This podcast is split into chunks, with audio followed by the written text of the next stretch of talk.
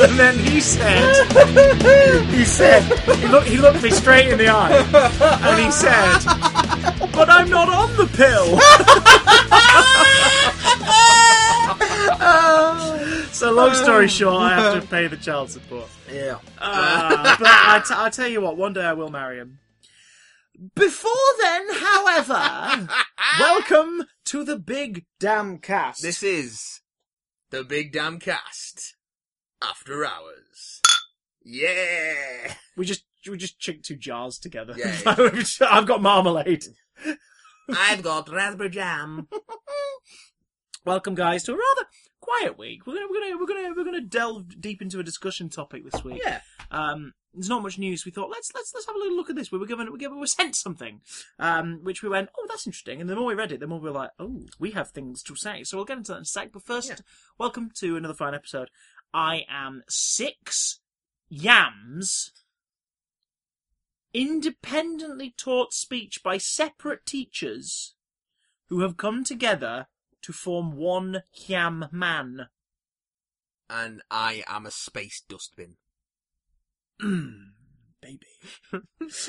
uh, yeah, we've got some stuff to talk about. We're going to touch on Rick and Morty Corner later and look at your emails. But first, Yes. a friend of the show, Uh, your friend and mine, Guy, and yours, Guy- and mine. Guy Lambert of Gisborne, um, he, he got in, he got in touch with us on Twitter And he said, and he sent us a little article from Digital Spy by Rosie Fletcher. Hello, Rosie Fletcher.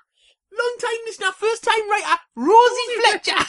She's not a long time listener or a first time writer, professional paid writer. Um, uh, basically, imagine that. It's an article over Digital Spy. You can go read it if you if you want to follow along. It's called.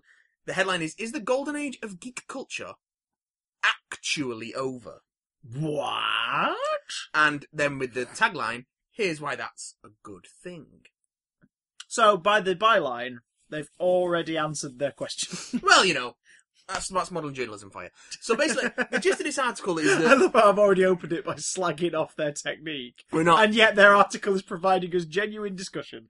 So do you know what? You win. Rosing.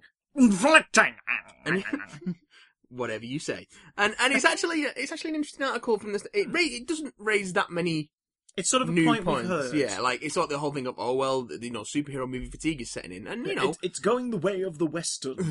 superheroes go the way of the western. yes, an ironic director who's who's Which means- revive it in ten Yeah, years' which means time. Quentin Tarantino's going to direct one soon, um, and do a roadshow tour with it on seven millimeter. I just thought everyone Uh, should use the word cape because they used the word capes back then. oh my god! Damn it, Quentine! Look, I'm, I'm I'm an ally to the Capes. Okay, um, That sounds like a Civil War thing I'm- or something, I'm, doesn't it? I'm shining a spotlight on Capism. Um, so Oh, Quentine. oh, Quentine Turpentine, Please make something Taran- set in modern day. Taran Turpentine. Please hurry up and make Um, something set in modern day. Again. So, has, has he got his next project announced yet? I don't know. He's probably it's probably going to get cancelled and then brought back again. We're going off on a ridiculous tangent anyway. So basically, the, the article's saying um, that it is a good thing Hmm. that that geek culture, although it lumps together geek culture and the superhero movie like that, Like they are yeah. one and the same. and it's not. Mm, it's I, not I, think the superhero movie is more a product of the popularity yeah, of the mainstream culture. appeal of of Yeah. of, of, of uh, A air quotes, geekier. geek culture. Um, I mean, let, yeah, let's let's sort of define geek culture. Like, let's just set the terms. I suppose what it's referring to is specifically kind of science fiction and fantasy fiction being brought to the forefront and treated as with as much respect as, say, if we go back to like the eighties and nineties, like sort of crime flicks and, and things like that. When when there are trends in cinema, when certain things play well Geek- and and become part of the lexicon. no, no, geek culture is when you mm-hmm. wear a Flash T-shirt and say "Bazinga" on a poster. Please leave. I can't. Because if I stand up, I might knock the table over that's got the computers on. but that's the only thing that's stopping me. Okay, do you know what? For Um, that alone, I'll let you stay. Uh, But yeah, it's, it's that thing of like whatever, whatever is whatever is popular culture at that time, um, i- is and now it seems to currently be science fiction, comic book, um, inspired yeah, products. yeah, yeah. Uh, superheroes, uh, original American graphic novels brought to There's- glorious life. There's been a huge resurgence in genre fiction Aye. in the mainstream. probably kicked off most significantly in the early 2000s by uh, the article will touch on the comic book inf- uh, influence, but Spider-Man in particular was the Yeah. Well, the I- thing. the And- spark and that started argue- it all was Blade. yeah. But, basically. but I, I'd argue it took Lord of the Rings and Spider-Man to do it. Oh yeah, Yeah, they, Like, they were the films that made you go, Blade, "Oh snap! I guess I like this now." Blade and X Men sort of started that push, and then Spider Man and Lord of the Rings came along and legitimized superhero movies and high fantasy. And then Batman Um, Begins went, "Hey, it can be a bit more grounded if you like. Mm. Here it is." Harry Potter came along after that, and Mm. and as you were saying uh, before we were talking, it, it, that started the young adult trend, which which geared towards a certain type of genre fiction, um, Mostly dystopian worlds. and uh, mostly shit. Um, and Spiderwick Snicket Chronicles. Anybody? Oh, Who wants to days. Aragorn all over my? Uh, never mind. never no Who wants to Aragorn all over my dark City rising? of Bones. Oh, you mortal instrument. Oh, um, oh, the chaos. Stormbreaker. Um, so- which wasn't fantasy, but still, same Um, yeah, uh, it was spy fiction. isn't it? Um, so.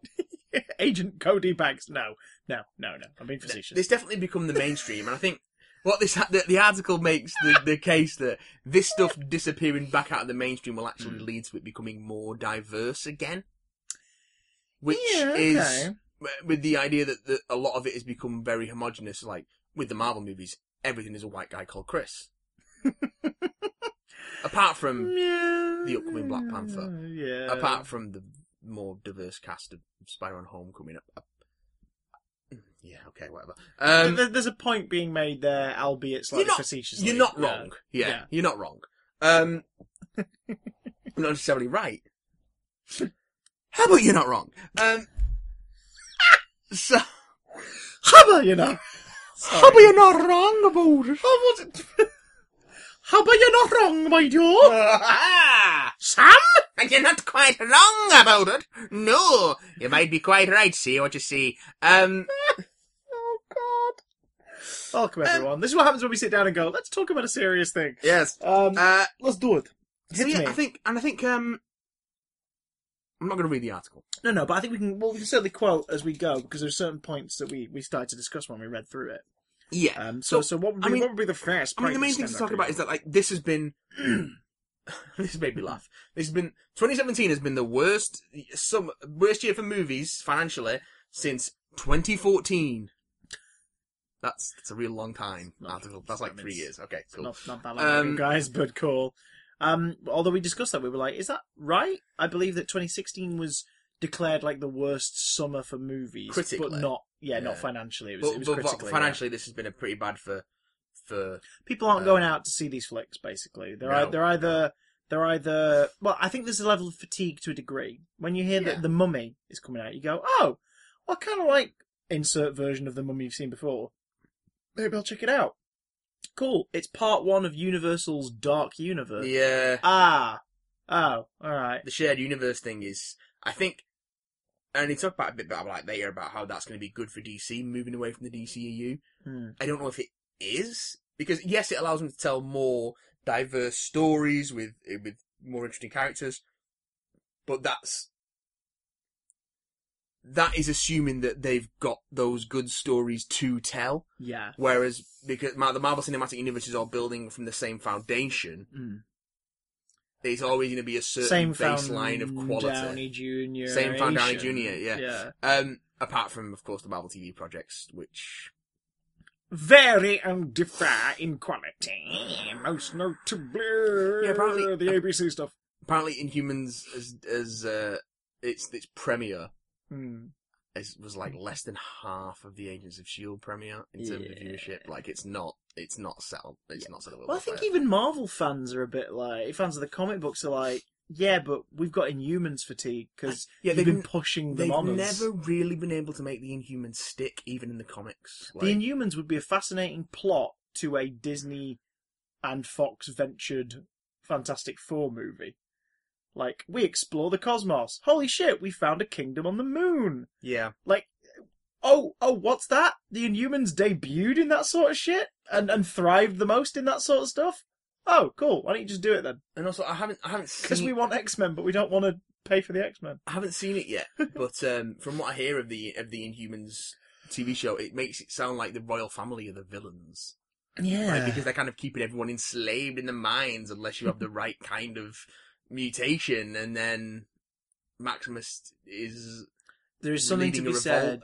to liberate the minds. I'm like, whose side are we supposed to be on? There's something to be said about the grey area impeding what could just be a very classic story. I hmm. understand that complexity makes your villains more interesting and, and, and your heroes like less cut and paste, but I think we are in a place now where it's kind of different and surprising when we get a here are the good guys and here are the bad guys kind of story now. Yeah. It's so often not the case anymore that it is pleasantly surprising. That's why Captain America movies are kind of cool because yeah, there's stuff in them that's like, oh, well, the, the Bucky's not doing this on purpose and things Yeah. like that. But it's like, yeah, but there's still baddies and goodies, and that's kind of missing And, now. and I also think that Captain America as a character is most interesting when he's at odds with the country he represents in terms of what they do. yeah. Um, which I think has become a lot easier in the last couple of decades. Um, Probably in the last year specifically, yes. especially when Captain America in real life is uh, basically on political rants and crusades on Twitter most of the time, Um, going, "This is insane! this is insane. I wish I um, had my shield, so I could smack some idiots in the face." Um, so I think also with Inhumans you've got the involvement of Scott Buck, who fucked up Iron Fist royally. And I think from the evidence of Inhumans and Iron Fist, it seems that Scott Buck has a fundamental misunderstanding of privilege and the mechanics of power in society and who we should be rooting for as an everyman. Um, Mhm. so yeah, uh, that's about it. But yeah, um, so yeah, I think that moving away from the DCEU for DC could be good for them because, but not because interconnected narratives are necessarily detrimental to storytelling, but more because they've been telling bad stories, yeah, whereas Marvel have been telling good to at worst mediocre stories. yeah. I say, I would say at worst mediocre to great. If we're looking, if we're looking at the MCU, I don't think any offering has been dreadful. Mm. There've been a few that are like, oh, okay, like your Iron Man twos, your Thor twos. yeah. Um, which are, which are which are perfectly passable action. yeah, they are they are not terrible films. Like, They they're- they just stick out like sore thumbs in still- that collection. they're still a, a cut above shit like Amazing Spider-Man two Mm. and Batman vs Superman and uh, Daredevil, Daredevil, Elektra, Elektra, Blade I- Trinity. any of the Fantastic Four movies, Blade Trinity, either of the Ghost Rider movies, uh, Thomas Jane Punisher, Dolph Lundgren Punisher. Maybe a Punisher Warzone because I really enjoy it. It's so stupid. It's I love it. so wonderfully, thunderously stupid. Um, It's a violent ballet for the face. he punches through a guy's face, like through his face, and then about two minutes later shoots someone's face off with a shotgun. Like, but to the point, and Collins, Colin Salmon is, is so incensed by that, he can't even say words. He's supposed to be saying, God damn it, Fra- uh, God damn it, Castle, and he just comes out as, um, as a combination of Colin Salmon having to do this American accent and uh, acting. acting! Um, What's that, Patrick? acting! Uh, but yeah, um, the point that this article makes that I think is really, the couple of points I think are really interesting, uh, are one that Logan and Deadpool and their success, that's not one movie by the way, that's two movies, we're not talking about an unannounced team movie. Um, Logan and Deadpool were lower budget movies with a higher rating, in Yeah. terms higher age rating, and uh, a different take on the source material than what we'd seen before. And they were successful. So there is definitely a hunger, a, a thirst, a need, a Hankering. a burning desire for this kind, for a different take on superhero material. And I think, um, I think that we've already seen studios learn the wrong lessons from Deadpool and Logan. Yeah. Oh, absolutely. a lot of studios turned around and went, so what you're saying is, we need to make our movie R-rated. And it's like, no, no, And I think- guys, no, No, oh for fuck's sake! I think the enormous success of it Mm. um, is also going to play into that. Although it may also lead to a resurgence in R-rated horror, which I am all four. I'm definitely all for. Although it's still Yeah. only a 15 over here, so like hard 18 horror movies, I guess would still not be because the R rating and the 15 slash 18 are not quite on the same. Like the, an R-rated movie in the states can come as here as either a 15 or an 18, Yeah, depending on what it's like. NC-17s are a guaranteed 18, but NC-17 movies are so few and far between because they want to sell tickets in the states, Yeah. so they always try and make it so that people 17 and under can definitely go to the movies. Um, like they will. I think Deadpool was pushing for an NC-17 at one point in its in its edit. I They mean, were they're like, not- we could we could make this I'm on not like sure what else they would have to put in that movie to make it an NC-17. Like they threw the kitchen sink at it already. They did, and I remember they obviously they had that wonderful moment they made that announcement video on April Fool's Day, whatever Yeah. it was the day the year before, where it was basically saying Deadpool will be R rated. Like, don't you worry, it will be R rated. It will be pure filth. It will be a nutsack, a hairy, sweaty nutsack Yeah. to the face. And I think superheroes in general, and uh, we've, we've had this problem in the comics industry for years, and I say we like I'm in the comics industry, but as a comics reader, I've noticed this problem for years As a reader of comic books, people want to tell more adult stories, but they're still writing stories that can be enjoyed, if not are, um, explicitly for children, yeah. or more specifically teenagers nowadays, I suppose. Hmm. Um, and I think the movies are sort of entering that territory now. Yeah. With Deadpool and Logan. But there's certainly an appetite for it. Like there was an appetite for Marvel's Max Comics line. Like there Mm. was an appetite for DC's Vertigo line. Hmm. All that kind of, um, like image stuff, which doesn't really have, um, an age rating on it anyway, but images stuff has, often strayed into more adult territory, particularly when you look at things like The Walking, the Walking Dead, yeah. like Saga, go on. Hmm. And I think Spawn was trying for it, but it still came off as horrendously juvenile because it's fucking Spawn. Um, Hey, he's got chains, alright? And his cape's big. recent, uh, on a side note, recently I just started playing Angela in Marvel Heroes. Oh, okay. She's pretty cool, Pretty, but I need to buy a different costume for her because Pretty cool. fuck me, is that costume design horrendous?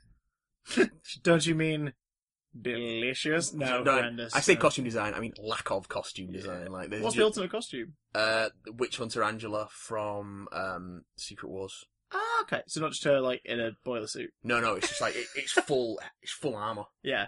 Oh, that'd be it's badass, though, fucking like, cool. flying through the It game would really be cool, and it's quite cheap as well. So I might, I might pick it up because I've got enough Marvel Essence saved up. But that's a Marvel Heroes thing that we don't really need to get into here. Um, At least for now. yeah, if you are playing it on PS4, hit me up sometime. Um, But don't hit him. no, don't hit me. Get that pipe out of your mouth. Uh, I just thought because we were dis- discussing an article, I'd get all intellectual in my pipe. yes. Um, the other thing, Hang on, just gotta chew on it um aggressively. nice. Ah, ah. There it is. Good. The other thing this that this article kind of touches on, um, but doesn't really go into explicitly, uh, is like the need for a geek safe space Hmm. because all of the internet is now geek culture, yeah. and like, but I think. Okay, let's take a deep dive on this. let's do this. For some of our younger listeners, So, just let you know. here's the thing. Oh god, he's taking his clothes off. This is how serious this is. It's getting hot in here. You don't need to be a dick. Alright? Female characters are not destroying male characters. Women coming and reading more comic books, young girls reading more comic books are not taking comic books away from men or boys, particularly boys. It tends to be boys who act like this. They might be in their thirties and still live in their fucking mum's basement, but they're still fucking boys. Um, geek culture should be diverse as it gets and open to everyone. What should unite us is our mutual love of characters, of stories, of adventure, of fantasy, of fun and peril, and all the sorts of wonderful things we get when we look at a comics page or when we watch uh, an episode of Buffy or Doctor Who or whatever genre shows you're into. I mean, look at Star Trek. Look at the inclusivity that show pushes with every iteration it has. We shouldn't be fighting over shit like gender and colour and all that, but it doesn't, of that stuff's immaterial. It's a thing because we've spent so much of our history as a civilization making it a thing. And we need to move past that. And one way we can do that is coming together over common interests. So the last thing that geek culture needs, which has been even, which has been, it's become worse since geek culture become mainstream because you've got so many more, so much of the entrenched parts of geek culture pushing back against the mainstream way of it. And it being, well, no, we were there first. We went into it first. We went into it before it was cool. We went into comics before they got made by pussies and bullshit like that. Um, particularly against I've spoken to people in person who were pissed off that Thor in the comics that Thor's hammer went to a woman and she got the Thor name because it was a woman. Not because they thought it was a bad story. Hmm. Not because they thought it was um Like they were losing yeah. their favourite character. No, because I mean Thor's still around in the comics. He's just not called Thor. He's called the Odinson, and he's unworthy. That's why he's not got the Thor title anymore. Um, people weren't were bothered about it because they didn't like the story. They just didn't like the fact that it was a woman. We need to get away from that. Mm. Like, and of course, with it becoming, hmm, I think this this article, this article puts it perfectly. I'm going to quote directly from the article. It says, "What value does an encyclopedic knowledge of comics and film hold when the internet offers numerous actual encyclopedias? Why would geeks need a safe space when everywhere is geek space?" Well, actually, it turns out that they do. Because where geek culture was once the champion of inclusiveness and diversity, the corporate version has very little interest in furthering minority agendas. Geek websites turn out to be mouthpieces for global consortiums. Geek heroes turn out to be as reactionary and badly behaved as the bros they once purported to replace. So, and I'm assuming geek heroes is meant is, because it's not capitalized, in terms of the characters and the public figures that people in Mhm. the culture look fondly on. Yeah. People like Joss Whedon, who has recently had a bit of a fall from grace. Mm. People like, oh, I don't know, um, Adam Baldwin from Firefly, who turned out to be a massive dickhead and all this. all- Yeah. Um, God. There's a list of people out there. Um, we've had a lot of it on YouTube as well. Like, um, creators turning out to be massive dicks. yeah. Um, yeah. I mean, we touched on the PewDiePie thing recently, but although we've kind of known about that for a while. yeah. But there has also been, um, on occasion, you know, we've had those things where people who are popular in fan communities have turned out to be, um, dirtbags. Most recently, uh, Nick Robinson from Polygon, who was a video editor at Polygon, Right. um, and was always touted as quite an open and progressive dude. He was dropped from Polygon because of accusations of sexual harassment oh, um, Christ alive. that had happened, of course, in private. So there is that. s- There's a, there's those snakes in the grass. Hmm. Those people who project a certain way and then act a different way in private.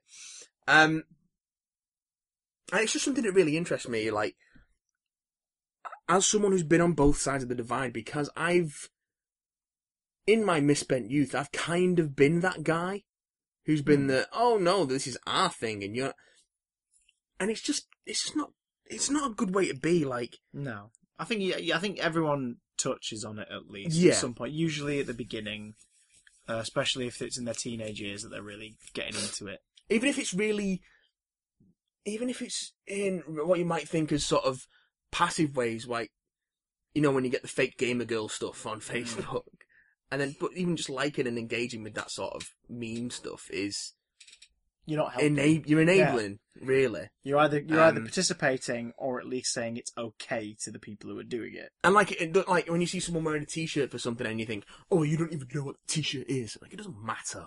It's like, it doesn't matter. Does their knowledge of a thing affect your day or your life? It doesn't all? matter if someone wearing a Spider-Man t-shirt knows what issue Kraven the Hunter first appeared in. Like, it it's, not important. Do they like Spider-Man?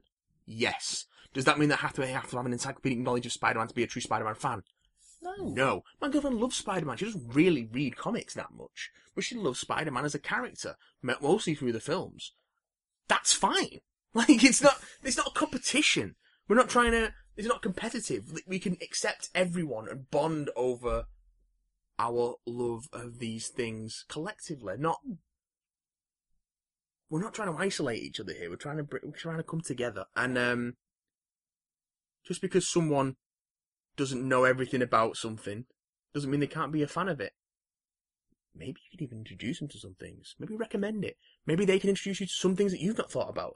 Maybe you don't like Bat- Christopher Nolan's Batman trilogy, but you love Batman Knightfall. Why I don't know. It's fucking shit. But like that doesn't that doesn't mean that someone who loves the Nolan trilogy but hasn't read Knightfall is is is less of a fan than you are. Just because you like the OG stuff. Like you don't get a badge. There's no prizes here. You don't get your dick sucked for knowing like how long Hush was. Yeah. Believe me, I've tried. So, and I, I would think that we're kind of preaching to the choir here. Yeah. I would, I would hope that our listeners aren't that kind of exclusionary, reactionary jackasses. I'm pretty sure none of you are. So that's good. Um, I mean, that's a key point So- in general. You, you summed that up quite beautifully when you said that, like, oh, some somebody's a fan of it, but they don't know as much as you do. Well, why not go? Hey, what about this? Have you tried this? Mhm. Or do you want to know more? I ask. Do you want to know more? would you like to know more? I can help you out there. I can help you with this. Mhm. like it- it's I've I've gone on about this quite a bit on Twitter over the years, and I think this is a big part of why maybe this article's saying that you know geek culture sort of softening in in, in as term in terms of being the popular culture might be a good thing. There is a lot of vitriol out there. There is a lot of hatred and snarkiness. Mm. Now that's not to be confused with not liking a product. I hate the movie Batman vs Superman. I think it's a dreadful piece of work. I think it misrepresents everything I love about those characters. But you know what? If you love it, awesome. I don't understand why, I don't understand why, but I'm so happy you get enjoyment out of it. and feel free to explain it to us. yeah, but let's have an ar- let's have an Let's argu- have a discussion. Let's have an argument slash like laugh. Preferably a discussion rather Yeah. than an argument. Well, no, but yeah, let's have no, an not, argument. Not, not like a full blown thing, Yeah. but you know what I mean? Like where you can sort of take the piss out of each other for thinking one thing, and you know, as long as you're all having fun, having you know, discussing, and if Yeah. you're taking the piss in jest and you're on that vibe with someone, like for example. Never get into an argument with someone about their taste if you don't know them personally. It's- it's- If you know them, it's kind of fun. You're sparring with your mate. It's a laugh. Like, it's totally cool to disagree and have discussions and even arguments, Yeah. but don't get shitty and defensive about it, yes. like, Like, people on Twitter do literally every day. every second of every day, Every and, and that is day. that is something that's so apparent. Uh, again, no- not to harp on the DCA, uh, it's not called the DCEU. It turns out, is it? But it turns out that was never a proper name. Oh. God knows. But uh, not to Um, harp on the DC cinematic universe or whatever. But we're too gonna. much. Um, but we're gonna. but like when that Justice League trailer dropped earlier this year, yeah. I tweeted about it. I said it just looks bland and crowded, and I'm not happy with it. And I ended up on the Twitter moment about the trailer. Yeah. For days on end, I received abuse and death threats and insults from people I'd never met. And that wasn't even to do with the Justice League trailer. They just didn't like you. Yeah, it's my face more than anything. But do you know what I mean? It was like, wow. I'm not saying you're a horrible person if you are excited for this movie. I No. think I even followed up the tweet immediately so that anyone who looked at it would see my next one underneath it saying, just to clarify, I wish I was excited for this. But you, they won't see that because Twitter has changed the way that we look at tweets that we never get anything in chronological order anymore. Yeah. I keep getting like two day old tweets at the top of my fucking timeline. Jesus Christ. But I also think like fa- fandom is is it's weirdly venomous and nasty. Doctor Yeah. Who is a fandom that is very rife with There's a this sort of toxicity to yeah. geek culture now, which I think has. And a lot of it, is, a lot of it does. co- I mean, a lot. Of, I'm not saying the older fans are barred from this. It's definitely there, but a lot of it is from the younger fans who think they're doing it out of like loyalty. They think they're protecting something, But and you're not protecting anything. yeah, you, you they don't- you don't owe them anything. You don't owe like, do, you know, you don't owe series nine of Doctor Who anything. If someone says, If anything, I owes you nine, something back. yeah, if someone says, if I think Doctor, Doctor Who series nine is shit, you don't have to fight them to the death for Doctor Who series 9's honour. You don't have to fight. You can be like, oh, that's a shame. I really dug it. Oh, it's a shame you didn't enjoy it. Boom, there you go. don't have to fight creators' corners Hmm. for them. And similarly, like the people who you know are, are slagging things off and don't like stuff and openly discuss how much they hate it, like don't be nasty to the people who like it. Yeah. Don't hate back that way. Do you know what I mean? Like it's it's mental. It, it's so strange. I mean, that is something that it'd be interesting to see if geek culture, unquote, left the mainstream. Yeah. It'd be interesting to see if that softened or, or went quiet compared to how it is now. In a world where the moment you say, "Oh my god, do you know what? I watched Captain America: Civil War last night and I loved it," and ten of the people who respond to you are saying, "Fucking Marvel shell, Mm. fuck you, Batman v Superman's better," and you're like, "I didn't even mention Batman v Superman. Wait, what is that?" Like in that world, I wonder if that would quiet were it less the mainstream. Maybe. The thing is, we remember a lot of our listeners might be of an age where they've always had this stuff around. yeah. Like I mean- Doctor Who's been around for what, like twelve years now since it came back. So if any of our listeners are in their late teens, even they've grown up with it. I didn't have regular, proper access to the internet until I was like 16, 17. yeah, same. And like- Twitter didn't come along until I was in, until I was in university, until I was a student. Yeah, 2009, I think, Yeah. yeah. it was when it became something that a lot of people were using as opposed to businesses. Like- yeah, Facebook, I remember Facebook launching when I was in college. Mhm. Like, Mm. I, I, I remember holding off joining it for ages. I was like, Yeah. "Fuck you! I We want to talk to people." we, we, And then college ended, and everyone went, "I'll get you on Facebook." And I was like, oh, "For God's sake!" we're sort of like the last dregs of the, of the pre-social media generation. Yeah, like we were there. We found it fascinating because it was developing as we were paying attention. Yeah. And this, Like, and, and We were MySpacers, damn it. unfortunately, it has to be said, MySpace? Were you on Yeah, oh, MySpace? yeah, yeah.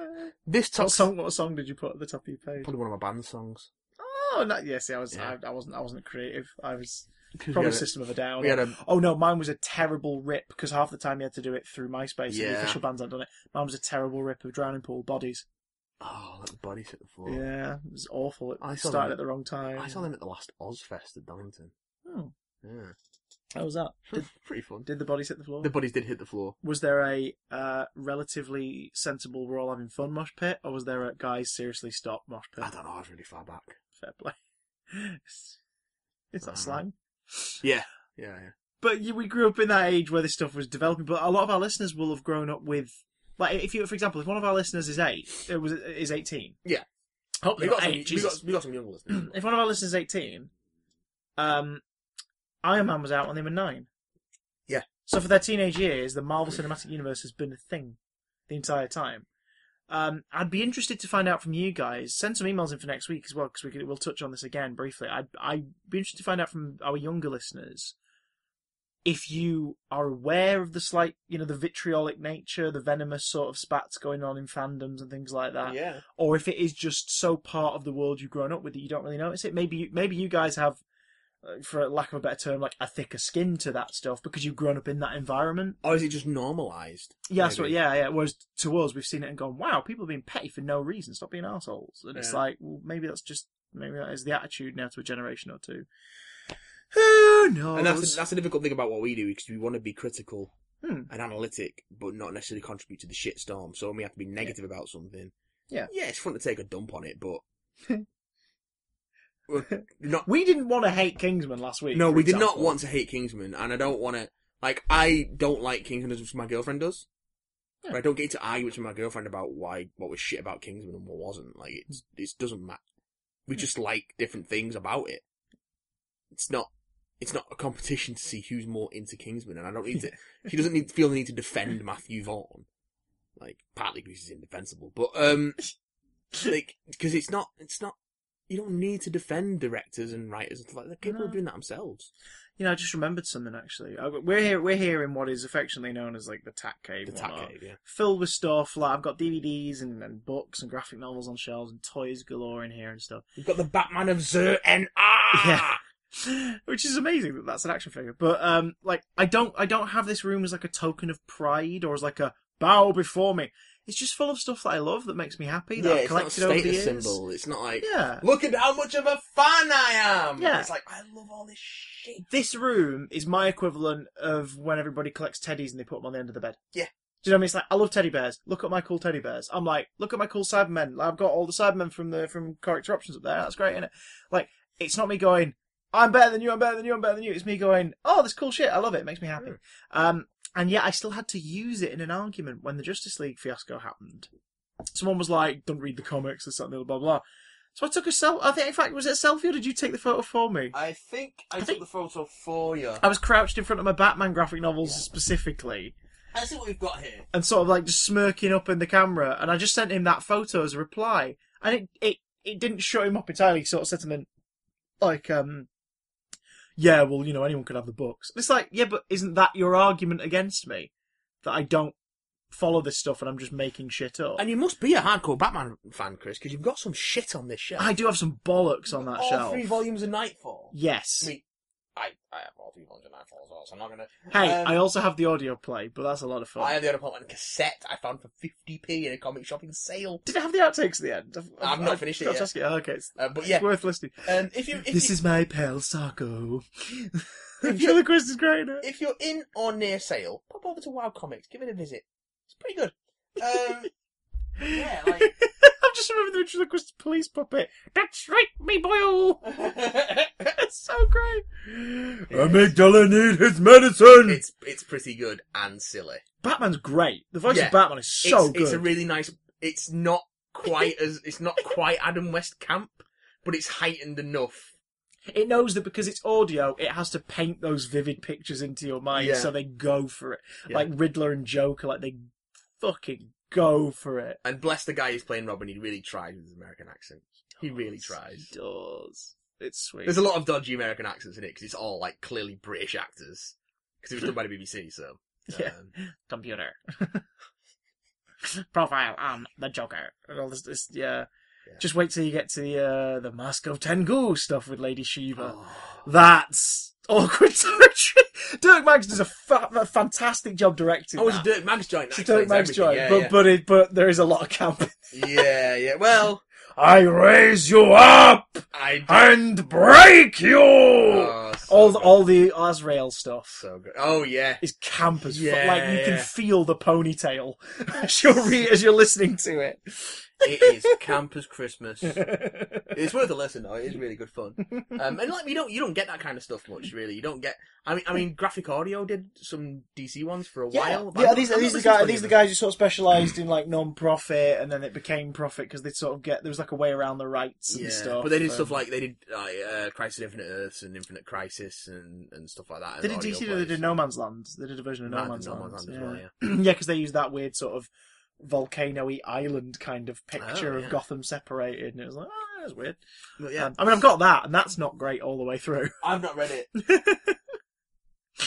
I can't. and that's not all of it. it. That's not all of it. There's two. There's two other things. There's one called like Cataclysm, which is the prequel, which is the like the earthquake itself and everything. Oh yeah. And then there's another one that's called something like Road to No Man's Land, which is uh, you have to read it after because it's tales set during the. Oh, Ugh, Jesus yeah. But again, this isn't me going like oh, I know more. It's me going I love these things, and I and I to the point where I'll buy stuff where I've heard that it's not great because I just want to see for myself. Oh yeah. I just have to know. I just have to know. I've got to know. Trust me. 90s X Men is not as good as you remember. It looks sweet as balls. Age of Apocalypse is pretty cool, but Onslaught sucks fucking hard. Onslaught who brought about the heroic age. And Noseless Wolverine! Yeah. Noseless Wolverine! Ah! Critter Wolverine. Yeah. It's like a critter. He does a bit. With a bandana on. To cover up his noseless face. How's it staying on? It's not hooked over a nose. No, no, it's just it's just tied really tight. Which is why he Um, was in Berserker Rage all yeah. the time. this is so tight. Berserker Barrage! Not in Marvel vs. Capcom Infinite. Oh, God. Um.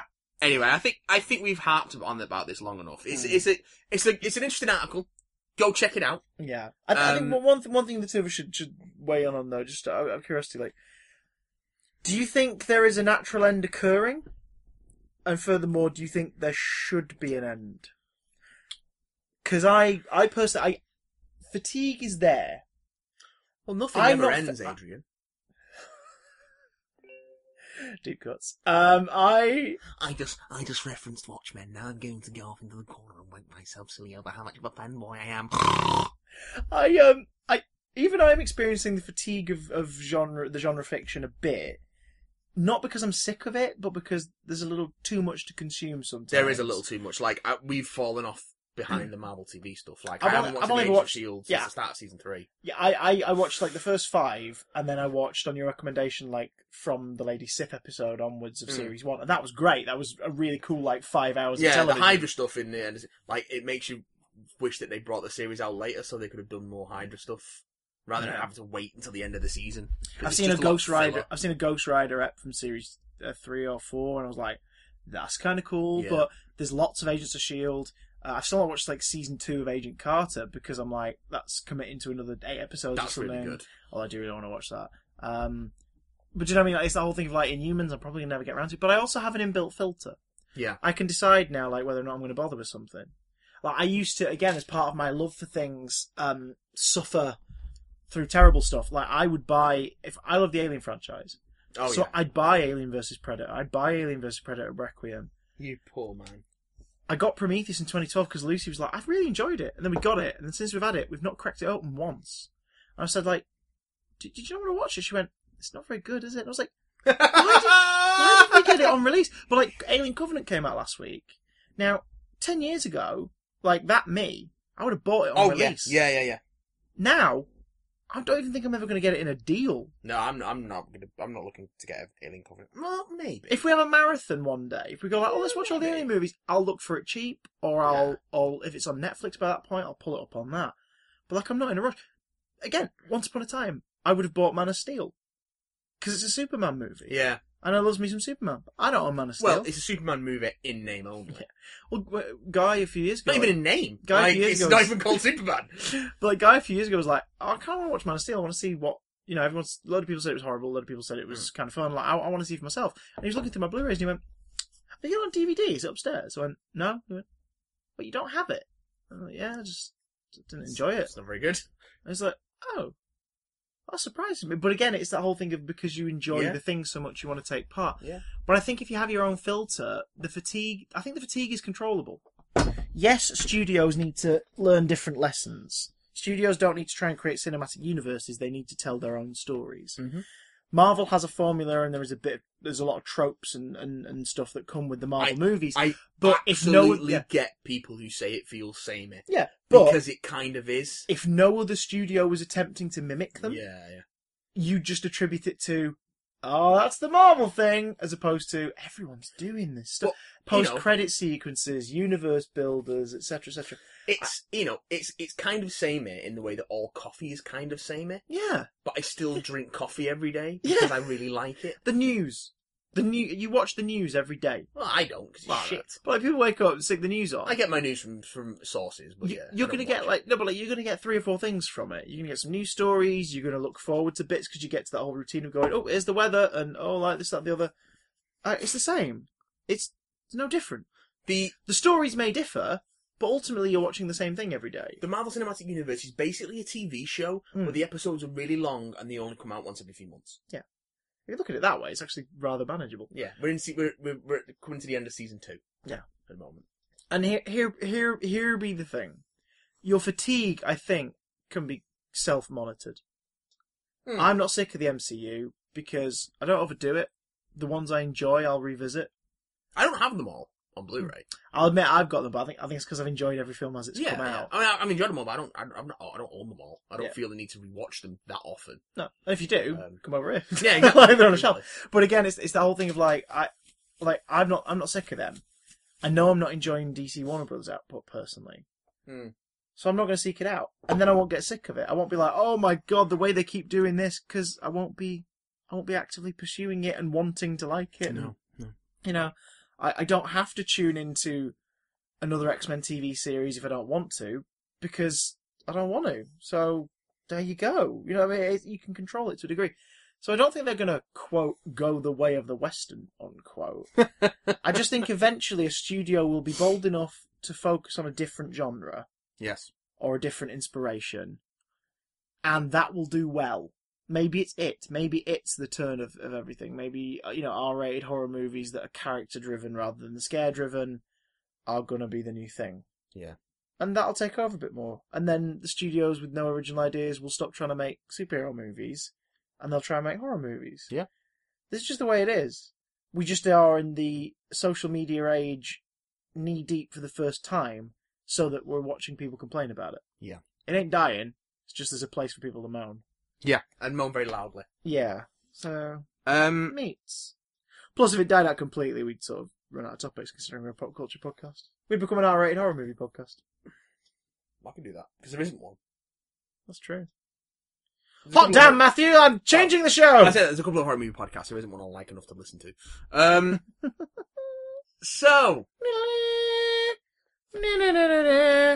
Podcast. this week's the penultimate for this season, anyway. Yeah, and for the UK at least, in terms of what's come out. Rick and Morty Corner.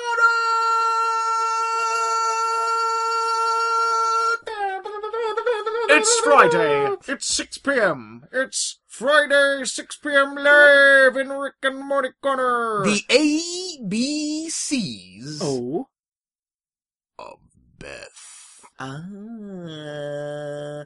Which is a play on the ABCs of Death. Yes, That's obscure as fuck. yes. Um, and also starred uh, Thomas Middleditch in the uh, in the role of uh, well, the main guest character, Yes. who does some pretty heinous stuff. When I say spoiler alert in this discussion, I don't mean we're going to spoil the plot. We we sort of save a lot of I'm things trying to when we're beat talking you about out Rick of the Morty. habit of, of explaining the entire plot of the episode. But when I say spoiler alert, I mean we're going to touch on some of the jokes, and those jokes are pretty freaking heinous. So if you don't want to Oh, hear some man. heinous stuff, skip ahead, ladies and gentlemen. Time code's in the description. Because there's some shit. So the main plot touches on Beth and Rick revisiting an imaginary play world that Beth used to play in when she was a kid. Yes. That isn't so imaginary. Rick created an entire universe for her to play in when, with her, you know, in her free time. Everything's safe, everything's lovely. You could dip your head in the river and not drown because it's breathable water. You could fall off a cliff and the floor's made of like gummy bear sort of like sheet jello. Everything's wonderful. They revisit. Uh, possibly, I think, do they go in because they're looking for her friend? A friend of Yes. hers went missing when he was a Uh, kid, and and the father's on trial for having. He's, he's about to be executed for murder and cannibalism, Yeah, but her friend, sh Beth believes that her friend is actually lost in this world. yeah. So they go into the world, and not only is her friend in there, but there is now a whole new species of various life forms, which are affectionately referred to as Muppets at one point in the episode. I wonder where they came from. Yeah. Um. How about your own production line of food and incest, guys? Yeah. So things get pretty screwed up in this episode. Just how I like it. And it's all, oh my god, and it's all played completely lovely and sort of like at no point do they really indulge in the details aside from pretending that it's all lovely and normal. And You don't understand. Let me explain. Let me show you. With a little play that they've obviously rehearsed in case they have visitors. I'm about to make dinner. Oh Um, god. So my friend's alive and well? Question mark. Hmm. He's porking mutants and then eating the babies. Fun. Meanwhile, Meanwhile, uh, Summer and Morty are spending like their we- uh, obligatory weekend time with Jerry, who is dating a warrior like a queen from an alien race who hunts all the time. and he's voiced by Jennifer Hale. Yes, which I was like, hey, voice actors Mhm. ahoy! Um, who uh, Jerry basically is clearly just in a relationship with because it might make Beth jealous. Because this is a hot warrior woman with three tits, and she loves sex, and she's psychic, and everything's great. And she's blue. And she's blue. Don't forget she's blue. It's, well, we can't forget she's blue because you realise Jerry's like, yeah, I kind of don't want to be with her because it was a mistake, and he's quite possibly racist. Oh, yeah. So yeah, it's like, oh god. Absolutely racist. So Jerry tries to Jerry his way out of the relationship, and Morty and Summer have to kick his dad into gear repeatedly, Aw. kick his ass into gear. This was really fun. Yeah. I don't think it was as strong as the previous two because it did kind of lean heavily again on the family drama, which sucked away from the sci-fi, and it almost felt like an episode one concept, in that they they hadn't refined how to tell it yet. Hmm. Do you know what I mean? Like it sort of felt like a pilot episode kind of idea. Like, oh, we'll go, but you can imagine a pilot episode where But maybe they went a, back into Morty's childhood imagination. maybe or for a different show though. yeah. Pilot episode for Yeah. a different show because we also get the the sort of cliffhanger ending because we don't know what Beth chose. Yeah, that would that is yeah. Again, And- and- no and- spoilers, but like when you get to that, let us know what you think. 'cause Yeah. I was like, huh, Interesting. I want that might Yeah. come to play in the uh, finale. We'll see. I Because the, because the post credits doesn't pick up on it either. yeah, post credits avoids it completely. It I just- think- it just adds a gag. I think it intentionally avoids it completely. Yeah. To I, I kind of don't want them to touch on it. no. I kind of want us to be left to wonder. Well, we're getting a fourth season, so Yeah, it's been greenlit. So- Uh, because, yeah, uh, America got the episode before us, as per, so next week we, after everybody's digested it overseas and here and whatnot, we'll delve into the finale, which is the, uh, Rick, was it Rickchurian Mortydates? yes. But yeah, no. Uh, uh, Uh. ABC's of Beth is a really fun episode. I think it's been a strong season. I know you're a little sour on some of it. Yeah, it's not my But- favourite series of the three, but there are some, uh, it's not over, so Yeah. we'll wait and see we how I feel see. by the end of it. see. I think I think we can both agree that uh, last week's um, Uh, the, the, The Rick- Morty's Mind. Blowers. oh no, the one before that, Rick, Oh, Rick Ricklantis Mixup. yeah. Sorry, um, that might be one of the best episodes of the show, hands down. Oh, freaking amazing. So, um, Same old story. Just Morty's killing Morty's. Rick and Morty Corner Was brought to you by Savlon. Do you have a rash, a bruise, a scrape of unknown origin? Rub Savlon on your skin and say the incantation three times.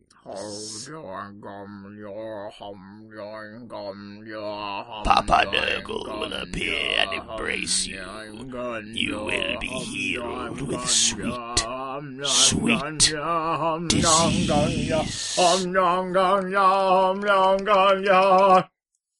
Savlon.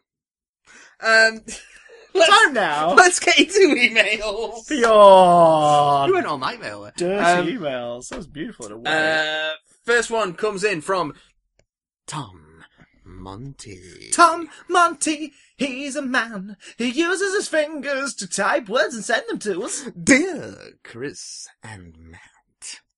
So I watched it this week, and so I naturally went to the podcast in which you two discussed it, and hmm. thoroughly enjoyed hearing your guys' thoughts. I only had one gripe with the movie, as someone who hasn't read the book or watched the miniseries in full, and it's the fact that none of the main kids died. I thought Stan was a goner when I saw that utter beast of a woman's gnashes all over his face. but it looked like he got let off with only a few scratches. Mm, physical ones, maybe. Also, watching horror in a public cinema isn't always a great decision. I'd call it a lottery, really. Unfortunately for me, this time I got the short straw.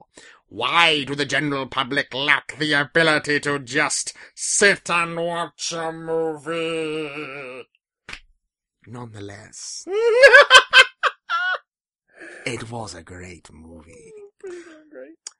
Pretty darn great. When you discussed who will play the adult versions of the kids, you mentioned Jessica Chastain for mm-hmm. Beverly. I've also seen Amy Adams' name pop up for her. I think she looks more like the young actress, but I can also see Chastain as a suitable choice. And also Jake Gyllenhaal to take the role of Bill. Bill, Bill. Who was your favorite of the Losers Club? That's all for now. Tom. Delicious Monte.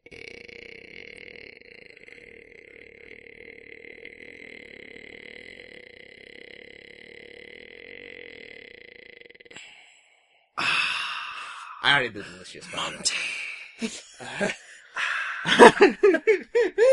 um, in terms of none of the losers club dying, remember?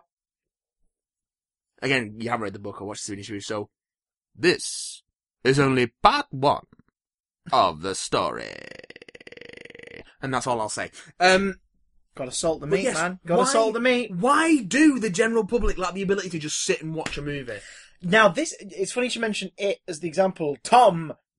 Because we had a fucking horrendous time in the cinema and we saw we it as did, well. We did. I, I saw it twice, and the second time the audience, I think, were made up of people revisiting Yeah. and people who got it from word of mouth. There was a lot more of a harsh all over the screen. The first that time night. we had a bunch of teenage Dirtbags, baby. lads um, sat behind us talking the whole way through the fucking film and kicking the back of the chairs. Someone was taking. No, that was in Kingsman. Um, someone was taking selfies during Kingsman. Do you remember? yeah, oh that was God, fucking weird. Um, Oh no! Someone someone did something in it because that was the screening where like the, the attendant came in to have a word with them and they were like, "What? What?" And someone further up went, "Shut up!" oh yeah, someone started Yeah. a fucking argument down at the front. It's like Jesus Christ. It was like, "Oh my god!" Oh, Yeah, I get it. Now, the thing is, the horror screens. I don't even mean about the lottery in general. Uh, in terms of an audience who do want to respect the, you know, the like sort of the rules and etiquette of cinema and see the movie, the code of conduct, as uh, Yeah. Mark Kermode and Simon Mayo call it. Yeah. That, th there is a bit of a lottery with that with horror films anyway, because everyone's reactions are different. Sometimes the reactions get on people's nerves. A common reaction to horror films is jump scares or moments of high intensity. Eighty percent of your screen will react to it immediately with a oh, And yeah, and then laugh. Yeah. Ah, because it's like nervous laughter. It's relief, and you kind of have to expect that. If it annoys you, you have to just go. I have no problem with laughter in horror movies. Like that's a- absolutely a, a valid reaction. I mean, you have whatever reaction you have. Like, don't Yeah. force one though. That's the Yeah. thing. Like, don't force a reaction in a But- cinema. But you do get you do get the laughter and reactions in horror movies from people who are just there because they've been told, "Oh, mate, this film's well scary." So they all go along to have a laugh. Yeah. Oh, it's not scary at all. It's not scary, mate. Oh my god, what was that? What was that bit? It's like, well, you were talking, you would have heard what it was if you weren't talking. You're just a fucking clown, in it? Yeah, mate. Fucking Uh, clown scare me, man. It's uh. like, that's nice. We don't need to know that, you prick. Let me breathe through my mouth. Um, Yeah, the horror, horror audience is a thing. I think the ultimate test would be to go to the States and watch a horror movie in the States, because people react in American cinemas like crazy. I've only ever been to cinema, to the cinema in America once, and we didn't get a big reactionary screening. what did you see? Iron Man 3. Ah, It was it was opening night in the states. It was a week after the UK, and it was amazing. It was the uh, the AMC, I think it was at Universal City Walk in in California. mhm. So I'm sat there with fried chicken dippers in one Oh, hand and a beer in the other, thinking, "This is amazing." Sat in the back row in this wide ass seat. Was it a twelve dollar beer?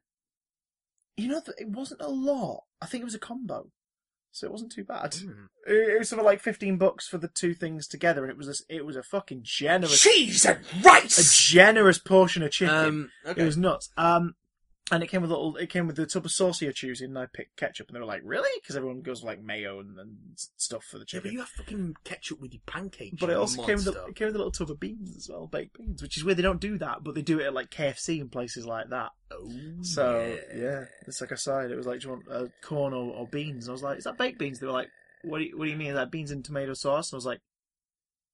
Yeah, I'm just going to say yeah. I'm not going to Yeah. try and explain what baked beans are to you because Yeah. you basically described baked beans. Yeah, they're beans. They're a bit different, but they're a bit sickly. Are they But- they barbecue beans. Yeah. yeah, yeah. yeah, it's in a tomatoey sauce, but barbecue is the more the bigger flavour. Fucking love and- barbecue beans. Man. Yeah, quite nice. But um, there, that wasn't a particularly rowdy screening. It was like 10 p.m. that night, and I think it was mostly people. Like, people were going to come to a midnight screening, and this was before midnight, and la la la. It was just a bunch of cunts.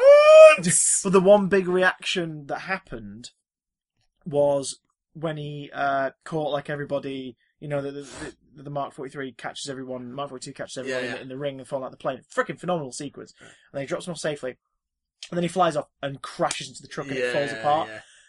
Everyone burst out laughing, pissing themselves, and then there was applause for like a minute. And I think it's because people were just so caught off guard by the gag that they applauded. And it's it. a great gag. Like it's a great gag. Iron Man Three is a really good movie. I really like Shane Black's writing. It's my favourite of the Iron Man It's one of those things. If you Yeah. like Shane Black's writing, Iron Man Three is going to be right up your avenue, Hmm. right up your cul-de-sac. lubricated finger Yeah. shoved up thine own rectal passage of fun. If you're not a fan of Shane Black's writing, you Hmm. fucking hate it. Lucy saw Prisoner of Azkaban, I think it was in America when Oh, she was younger, and she said it's one of the funniest memories she's got of being in the cinema ever. It's um, the moment when Hermione punches Malfoy square in the face. Ah, yeah. People whooped, and this one woman went, "You go, girl!" It's like, oh, it's like a scary God. movie. Yeah, pretty much. but, but everyone in the cinema is in that mood, and you just kind of have to accept it. It's like if I want to watch this movie and enjoy it without audience participation, I need to come to an earlier showing. Yeah. If I'm coming in the evening when everyone's coming to the theatre, I've got to just accept it. That's we we kind of get that with horror films over here. You get people who are just there to dos and everything, and la la la. Um, but yeah, do you know what I recommend, Tom? Go watch it at a quieter time Yeah. because a it's a great movie. Go watch it again, and b your experience will be slightly different. Um, What kind of crowd do you think we'll get for Blade Runner 2049? I think we'll get a lot of people who, who are a bit confused. People who maybe haven't seen Blade Runner, but are those sort of like, you know, oh, Blade Runner, no, I, I, get- I get it, I get the Mm. basics. And they'll come see it because they want to see Harrison Ford and Ryan Gosling and stuff. That's what we'll be talking Um, about next week. By the And way. I, and I hope they, are, yeah, spoiler alert, I hope they have a fucking whale of a time. I hope they have a good time. And I think you'll get, based on how the movie is, I think you'll get a lot of older people who love the original going, the fuck is this? What the fuck is this shit? Where's where's the where's all the moody shots? Where's the where's the uncomfortable rape? Where's Daryl Hannah? Where's the fucking unicorn? Where's Sean Young? What's that face you're pulling? Where, for the love of God, is M. Emmet Walsh? No one has ever said that before. Where, for the love of God, is Emma involved? Um, on, Rutger Hauer's outside this room going, you're just gonna leave me out then. You're just gonna leave me out. well, everyone knows Rutger Hauer dies at the end of the first one. does he though? Yes. Yes, he does. I've seen things Like tears. you wouldn't believe. Mm. Attack ships burning off the shoulder of Orion. C-beams glittering in the dark at Tannhauser Gate. All these moments will be lost in time like tears in rain. Time to die. And then if you're watching the original theatrical cut, you get. I don't know why he sacrificed himself to save my life. But I've been forced to do this voiceover and I don't agree with it, so you can clearly hear me giving no shit. Hate it. Final Cut's the best one. If you've not watched Blade Runner the Final Cut, go watch it before you watch Blade Runner 2049. Uh, we're going to talk about Blade Runner 2049. We'll, next. we'll touch on Blade Runner next week as well, because I've got some I've got some opinions about Blade Runner that may surprise you. I don't Um, they will. but also, uh, like I was I was genuinely taken aback when I found out he improvised so much of his own dialogue. I can believe that. It, it just it just basically went like, you don't really need to say much, just act, be intimidating. And he was like, "Fuck that! I'm Rutger Hauer, bitch!" I'm Rutger Hauer, bitch. like that entire end bit. Yeah. No, you- like, yeah, you oh my that, god, it's freaking beautiful! It's the best dialogue in the film. Yeah. So good. Um, Um, yeah. Final email. Final email. I need a In voice. the days of yore, the I- gentlemen found themselves faced with a tablet. Scribed upon was the final communication of the civilization that went before. Hence they lifted the tablets above their head into the light, cast their eye upon the etchings so desperately carved into the surface, and found upon naught but this. I need a voice for this one, Chris. Oh, uh, Charlton Heston in the Ten Commandments. Seemed appropriate after all the tablet build-up. Chris mentioned Dr. Foster being his favorite non-canon doctor. So I ah. was wondering ah. if you have watched the show and what you think of it. Thanks, chaps. Nah. That's really good. Should we just say, let my people go? Let my people go. It goes an, ah! Ah, And finally, you blew it up, damn you all to hell. you blew it up. Damn you. Damn you all to hell. now, one more time, but add unnecessary S's at the end of words like the, uh, the plumber from Futurama. You blows it all up! Damn you! Damn you, soul to hells! It's fucking beautiful. We've got a movie. Congratulations! Um, we got a I've finished my we got we got a movie. We got a Hey, movie. We got a Um, movie film. Have we seen Doctor Foster? I've never watched Doctor. Foster. I've never watched Doctor Foster, and as such, and as such, I have little to no opinion. Sorry, Dan. Sorry to disappoint you there. Who's who's it? Dan. Dan. Dan Rawlings. Dan Rawlings. Good day, Dan Rawlings. Yeah, I just said it because it was like I wanted to be funny in my answer, but uh, I also like Suranne Jones. So there Who you doesn't? go. Well, the title the title of the email is Duran Sones. Does she? Apparently so. um, Right, you big bunch of bastards. Homework for next week. we're Next setting week- homework because we've got a shorter podcast, so we have time to do other things. Yes, like shoes and chips and sealing wets and cabbages and kings. Uh, and while the sea is boiling hot and whether pigs have wings, Kaloo Kalay will walk today as cabbages and kings. If you have not seen Blade Runner, and you are you of you are of an acceptable age slash financial situation, Slash, if you actually want to watch it, that is. yeah, we're not forcing you, but it would be interesting to hear your thoughts. Um, get it rewatched or get it watched before next week, and chuck us chuck us an email. I want to see your one to three sentence um sort of reviews of Blade Runner. I want to know your basics, one to three sentence reviews of the original Blade Runner, and let us know what you think about the upcoming one, whether you've seen it or whether you know it's coming up, or whether you've got predictions. All that good shit. And also see Blade Runner 2049, because Hmm. we're going to talk about it. Yeah, We, we, we, we, when we're going to see that. actually. we are going to replicate our camps. next week. Doesn't work. Doesn't work. And what I'm going to try and get hold of for next week, if I can, is my first Blade Runner experience, which was the PC point and click adventure game. Oh, they did that. on- they've just done that on Caravan of Garbage. Have they? Yeah. Oh shit! Okay, I'm gonna watch that. Um, because that was my first experience with Blade Runner. I never that was my played only it. experience with years. It was weirdly creepy, Yeah, it looks creepy. really eerie, and, Yeah. and and the first time you are faced with gunfire, you don't know what to do because it's been three it's- hours yeah, of just it's a- investigating. It's a point and click, isn't it? Yeah, there is something you can do, What? but well, I'll tell you next week. Oh, Oh, ladies and gentlemen, my nipples are tingling. so So- mine. Oh, get your outfit, lads. Oh! If you want to get in touch with us, please contact at Big Damn. Contact. No, what? BigDamnContact at gmail.com, at BigDamnCast on Twitter. You can follow our articles and flimflam at BigDamnBlog.tumblr.com. Yes. And of course, if you aren't already watching this on YouTube, then you can go us on YouTube, the Big Damn Channel, where we make regular content and bollocks. I believe we're closing in on the end of Red Dead Redemption. For those of you who are following Inventions in Backlogging, all, all two of you. Um, thank you for watching slash Hey, listening. hey, I'm here three. Hey! Yay! Um, I'm in it sometimes. sometimes he's in it and he watches it.